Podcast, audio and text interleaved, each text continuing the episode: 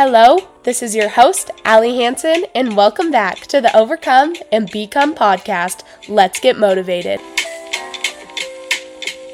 Hello, guys. Happy Wednesday. I cannot wait for you to listen to this episode. It is to be fire. Thank you so much for listening, and welcome to all of the new listeners, and welcome back to all of the return listeners.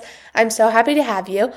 As you know it, we're going to start off with our challenge of the week. And the challenge of the week goes along very well with the topic of this podcast. In fact, it's kind of a big information part of it, and it's super interesting. Something that my dad was just doing some research on, and so it sparked this interest in me. And I was like, I'm going to research about it and I'm going to do a podcast on it because I thought it was super interesting and something that I haven't really done before. So, the challenge of this week is carb rotation. Carb rotation is going back and forth between high and low carb days. Now, this is not a strict diet, it is more of a guideline if you are looking for fat loss. So it's not like, oh, no carbs. It's just balancing your carbs better. When you digest carbs, they break down into glucose, which your body uses for fuel.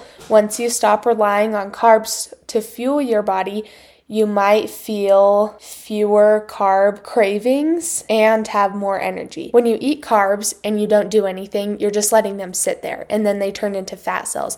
Versus if you eat carbs and you go for a walk or you do something active or even you just get up and move around a little bit, you are using those carbs for energy. And that's why so many people say, oh, don't eat right before you go to bed. Don't eat your midnight snack and then go to sleep because you're literally eating all of that and food is fuel. I'm sure most of you have heard that before that food is used to fuel your body. It is the energy that you need, and especially carbohydrates. That's your main energy source.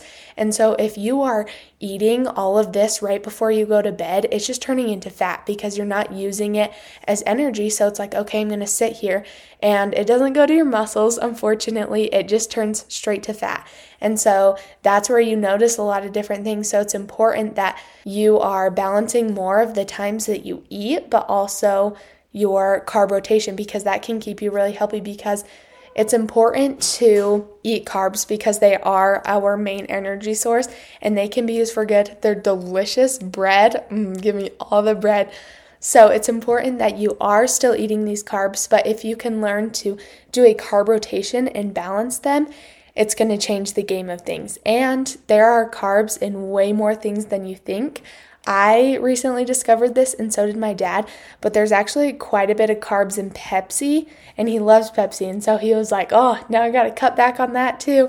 So it's just very interesting to think about. So the challenge of this week is to do a carb rotation. You can look up, I know it's kind of like, oh, this many carbs on your high day if you weigh this amount, I think, and then like this many carbs on your low day. And so that way it's giving you a proper balance. So this week, if this is something that you want to try, especially if you are looking for fat loss, it's it could work and I'm sure this is something that you have to continually do instead of just 7 days because oftentimes things like these it takes longer than seven days for them to work. So, if you wanted to start this, if you didn't know about this and now you're very interested, I highly recommend it.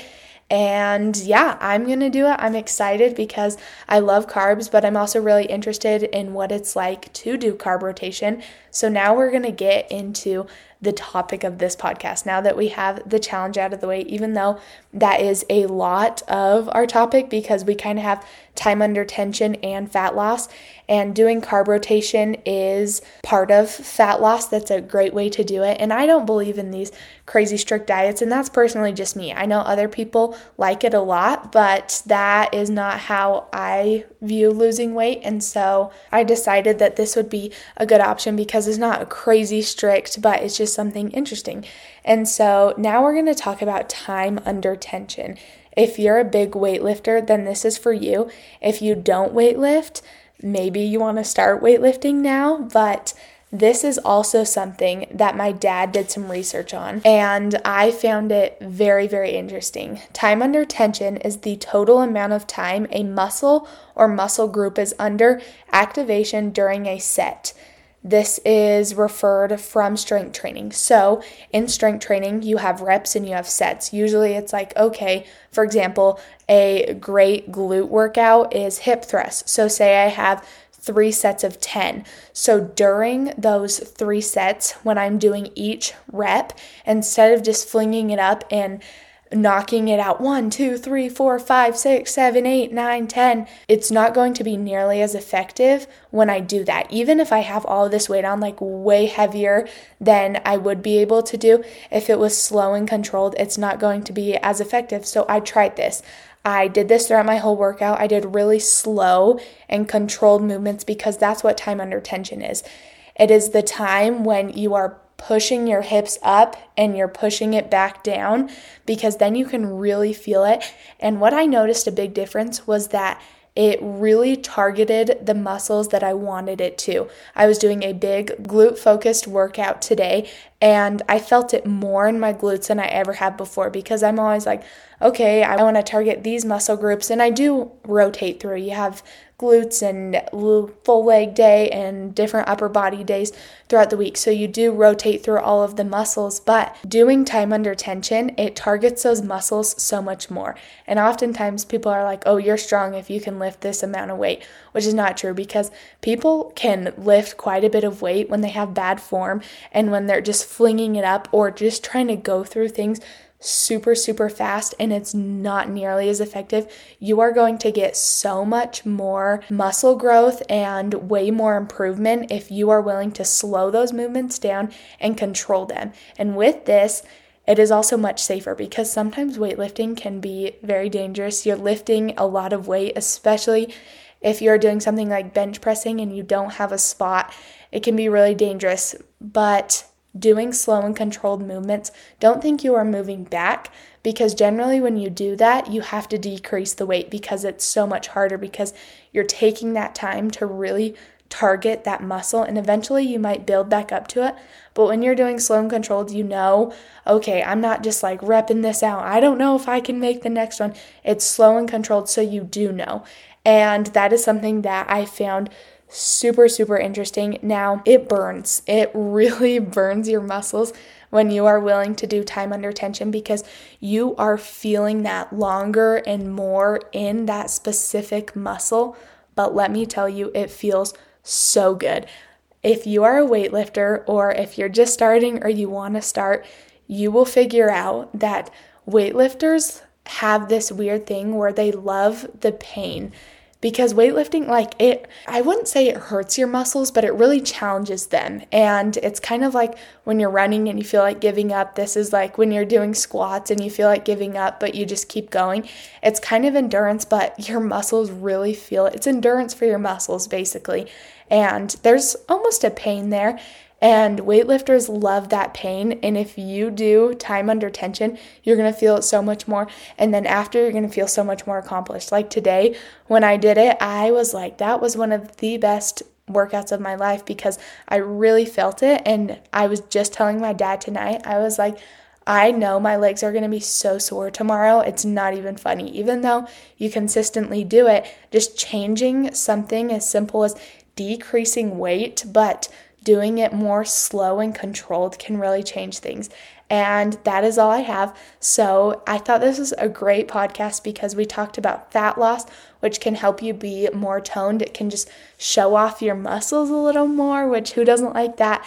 But then we also talked about how we can grow those muscles because I know that's something that people really like to do. So now we're going to finish off with a quote, and that quote is Whatever you have the energy for is enough. And I found that from Gymshark, actually, one of the best activewear clothing lines. But what that made me think of is we always talk about becoming the best versions of ourselves in every single area. A lot of that is confidence. And so some people feel more confident when they have more toned muscles and just different things like that. So if this interested you, I highly recommend that you take it up because we want to feel confident. It feels good, you feel happy, you feel motivated, and it is something that is well deserved by many, many people. But you're the person that's in charge of that. You have to remember that. You're the person that can change everything for yourself, and you have to decide that. It all comes from you, and it all comes from you saying yes one time. Just say yes and it's going to change your life. I hope you all enjoyed this episode. Ah, I think this might have been like top two favorite ones to record. I really, really enjoyed this. I'm going to try and do more episodes kind of like this, more fact based instead of my opinion on things. We're going to have a healthy mix.